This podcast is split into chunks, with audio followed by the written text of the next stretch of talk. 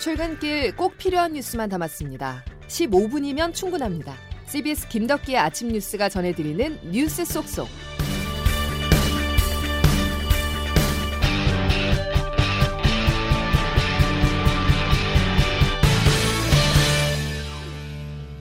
여러분 안녕하십니까. 12월 16일 김덕기 아침 뉴스입니다.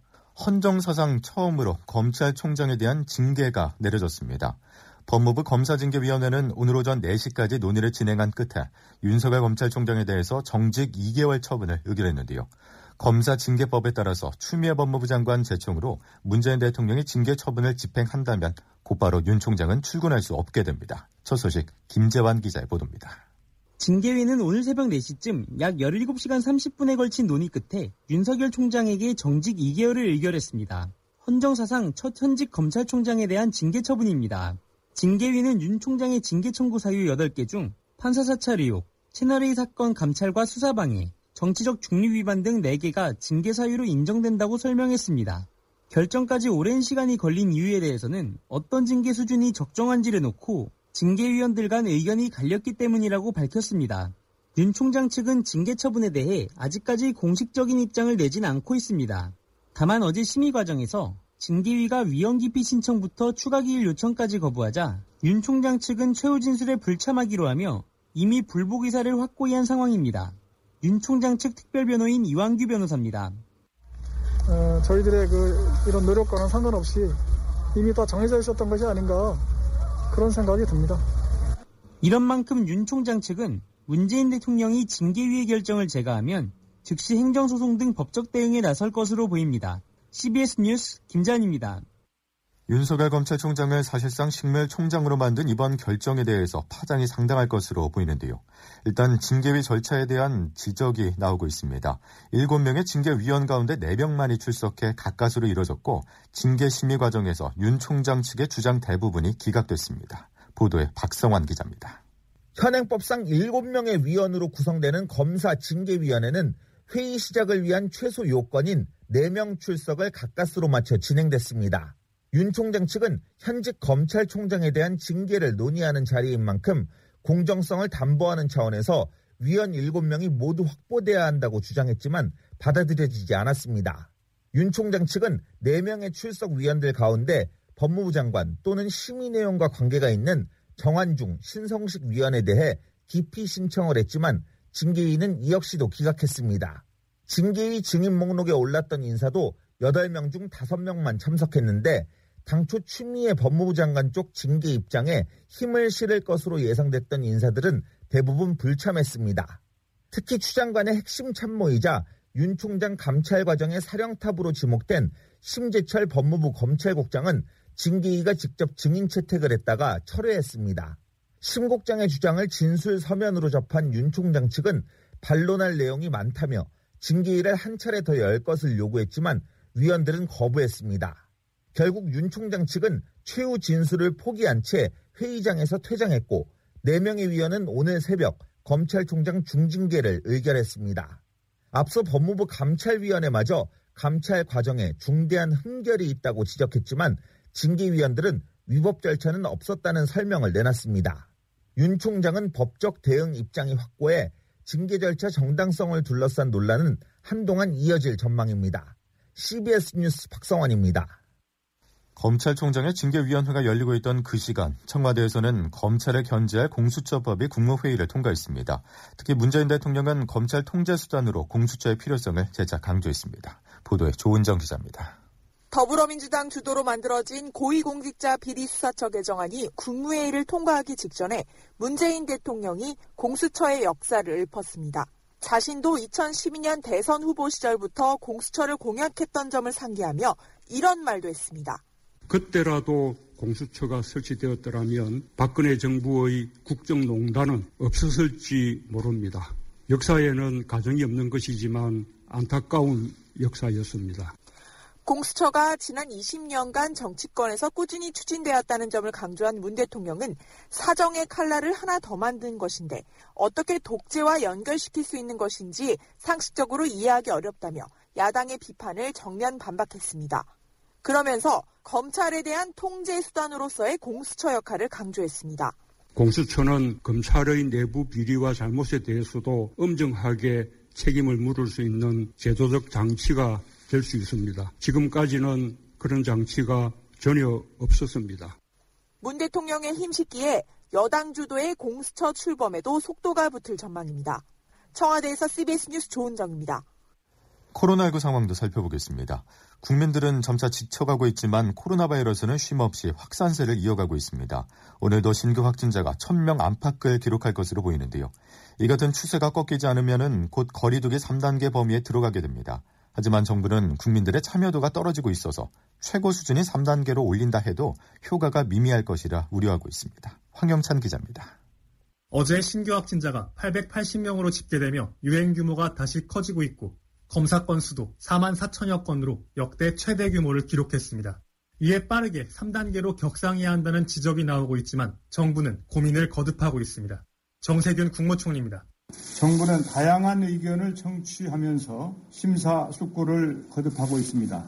때를 놓치면 안 되겠지만 성급한 결정도 금물입니다. 정부가 고심을 거듭하는 이유는 사회활동을 전면 제한하는 3단계가 민생 경제에 막대한 피해를 입히기 때문입니다. 또 앞선 유행과 달리 이번엔 유행을 주도하는 중심 집단이 없어 국민들의 거리두기 동참에도 불구하고 광범위한 역학조사와의 시너지 효과가 나타나지 않고 있습니다. 결국 거리두기 2단계의 성과는 미미했는데 거리두기가 장기화되며 국민들의 참여도 차츰 줄어들고 있습니다. 정부는 이런 상황이기에 3단계 격상이 이뤄진다고 해도 뚜렷한 확진자 감소를 확인할 수 없을 것이라 우려하고 있습니다. 정부는 모든 사회가 결집한다는 확신이 필요하다며 사회적 합의 과정을 거쳐 격상 여부를 결정하겠다고 밝혔습니다. CBS 뉴스 화영찬입니다. 이같이 확산세가 멈추지 않으면서 병상 부족 문제가 관심입니다. 어제까지 취재를 종합해보면 수도권의 중환자 병상은 포화 직전이고 확진 판정을 받고도 감염병 전담병원이나 생활치료센터에 들어가지 못하는 환자가 줄지 않고 있습니다. 보도에 정석호 기자입니다. 방역당국은 그제 하루에만 위중증 환자가 20명 늘어 국내 코로나19 유행 이후 가장 많은 발생이라고 밝혔습니다. 중앙방역대책본부 권준욱 부본부장입니다. 위중증 환자의 규모도 어, 현재 저희가 파악하기로는 코로나19 유행 관리 이후 가장 많은 규모를 지금 나타내고 있습니다. 지난달 말쯤 70명대였던 위중증 환자는 이번 달 들어 꾸준히 증가해 205명에 이르렀습니다. 최근 요양원과 의료기관에서 잇따라 집단 감염이 발생해 고위험군에 해당하는 고령층 확진자가 증가했기 때문인 것으로 분석됩니다. 이에 따라 사망자 수도 꾸준히 늘어 그제 13명이 목숨을 잃으면서 역대 가장 많은 사망자가 발생했습니다. 위중증 환자는 빠르게 늘고 있지만 이들을 수용할 중환자 병상은 턱없이 부족한 상황입니다. 특히 환자가 가장 많이 나오는 서울에는 중환자 전담 병상 총 77개 중 2개밖에 남지 않아 비상이 걸렸습니다. 서울시는 시립병원과 상급 종합병원에 급하게 병상 60개를 추가 확보했지만 빠르게 늘어나는 환자들을 모두 수용할 수 있을지는 미지수입니다. CBS 뉴스 정석호입니다. 12월 들어서만 전국 종교시설에서 547명의 확진자가 나오면서 성탄절을 계기로 코로나19가 더 확산할 수 있다는 우려가 나오고 있습니다. 또 본격적인 스키 시즌이 되면서 스키장이 겨울철 집단 감염의 뇌관이 될 수 있다는 지적이 나오고 있는데요. 실제 강원도 평창의 한 스키장에서 아르바이트생 4명이 잇따라 확진 판정을 받아 방역당국은 추가 감염 여부에 촉각을 곤두세우고 있습니다. 이어서 정치권 소식입니다. 더불어민주당이 민생을 다잡기 위해서 공정한 임대료에 대해 공론화했습니다. 어떤 대책들이 논의되고 있는지 박희원 기자가 취재했습니다. 더불어민주당 김태년 원내대표는 어제 회의에서 집합금지와 제한 조치로 인해 임차인의 고통과 부담이 커졌다며 공정한 임대료에 대한 해법을 마련하겠다고 말했습니다. 그 전날 문재인 대통령이 영업이 제한되는 상황에서 임대료 부담까지 짊어지는 게 공정하냐는 물음이 뼈아프다고 한 지 하루 만에 나온 대응입니다. 하지만 묘수를 찾기가 쉽지 않습니다. 건물주가 임대료를 깎아줄 경우 그만큼 세액을 공제해주는 착한 임대료법은 내년 6월까지 연장은 됐지만 의무사항이 아닌 만큼 실효성이 떨어집니다. 이에 민주당 이동주 의원은 이른바 임대료 멈춤법을 발의했지만 생계형 임대인의 고충은 외면한 데다 임대인과 임차인을 갈라치는 거라는 거센 비판에 휩싸인 상황. 당 지도부도 임대료 멈춤법은 너무 나간 법이라며 논의되고 있지 않다고 선을 그었습니다. 지도부는 소상공인에게 임대료를 지원해주는 방안을 선호하고 있는데 내년도 예산안에 반영된 3차 재난지원금 3조 5천억 원을 좀 더 늘리겠다는 겁니다. 이를 위해 필요하다면 연초 추경도 가능하다고 보고 있습니다. 3차 재난지원금 지급이 내년 1월로 예정된 만큼 소상공인 지원 방안은 늦어도 이번 달 안에 윤곽을 드러낼 전망입니다. CBS 뉴스 박희원입니다. 여당의 자신감 있는 행보와 달리 야당인 국민의힘은 어제 고개를 숙였습니다. 김종인 비상대책위원장이 이명박, 박근혜 두 전직 대통령의 구속과 관련해 사과했는데요. 관련 내용 들어보시죠. 대한민국의 전직 대통령 두 명이 구속 상태에 있습니다. 저희가 이 역사와 국민 앞에 큰 죄를 저질렀습니다. 용서를 구합니다. 민주화 법치가 오히려 퇴행한 작금의 정치 상황에 대해서도 책임을 느끼며 깊이 사과를 드립니다. 아동 성폭행범 조두순의 출소로 온 사회가 떠들썩했는데요. 특히 그의 주거지 주변이 밤낮 없이 소란스러워 주민들의 고통을 호소하고 있습니다.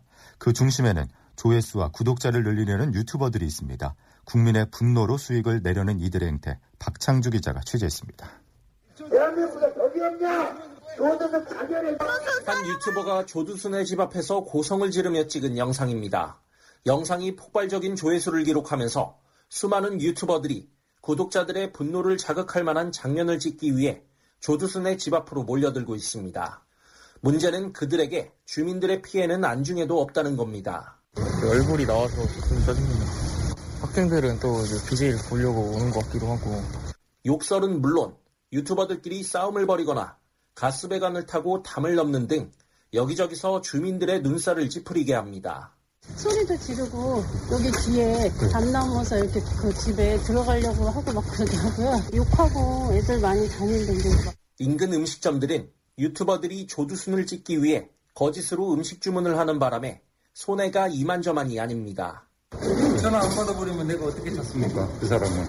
무분별한 유튜버들로 주민의 피해가 극심해지면서 보다 적극적인 대응이 필요하다는 지적도 나옵니다. 동국대 경찰행정학부 곽대경 교수입니다.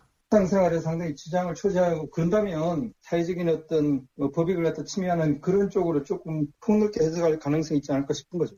CBS 뉴스 박창주입니다. 목사로부터 10년 넘게 성착취를 당했다는 고소장이 접수돼 경찰이 수사에 착수했습니다. 경기 남부경찰청은 최근 20대 여성 3명으로부터 교회 목사가 신자 자녀인 자신들을 2002년부터 2016년까지 추행했다는 취지의 고소장을 접수했다고 밝혔습니다. 김덕기 아침 뉴스 여러분 함께하고 계십니다. 이제 날씨 알아보겠습니다. 이수경 기상 리포터. 네, 기상청입니다. 예, 오늘도 한파의 기세가 매섭습니다. 네, 강추위의 기세가 꺾이지 않고 있습니다. 오늘 어제와 비슷한 기온을 보이면서 현재 철원은 영하 18도, 서울 영하 11도, 부산 지역도 영하 5도 안팎인데요.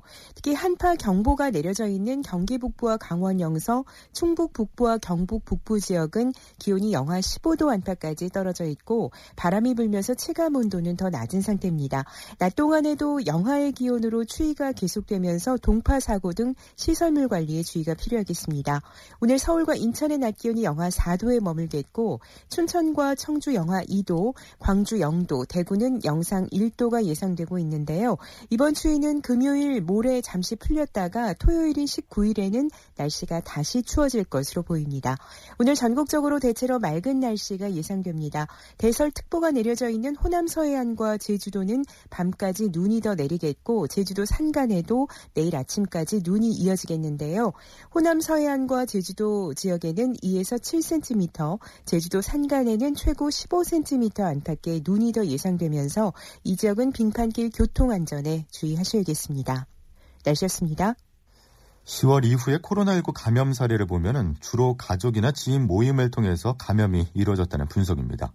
이런 이유 때문에 감염병 전문가들은 되도록 부모님과 식사도 자제하라고 하는데요. 이러다 말겠지 하는 생각보다는 혹시 내가 감염자일 수 있다는 마음으로 소소한 방역 수칙도 잘 지켜주셔야겠습니다. 김덕기 아침 뉴스 오늘은 여기까지입니다. 고맙습니다.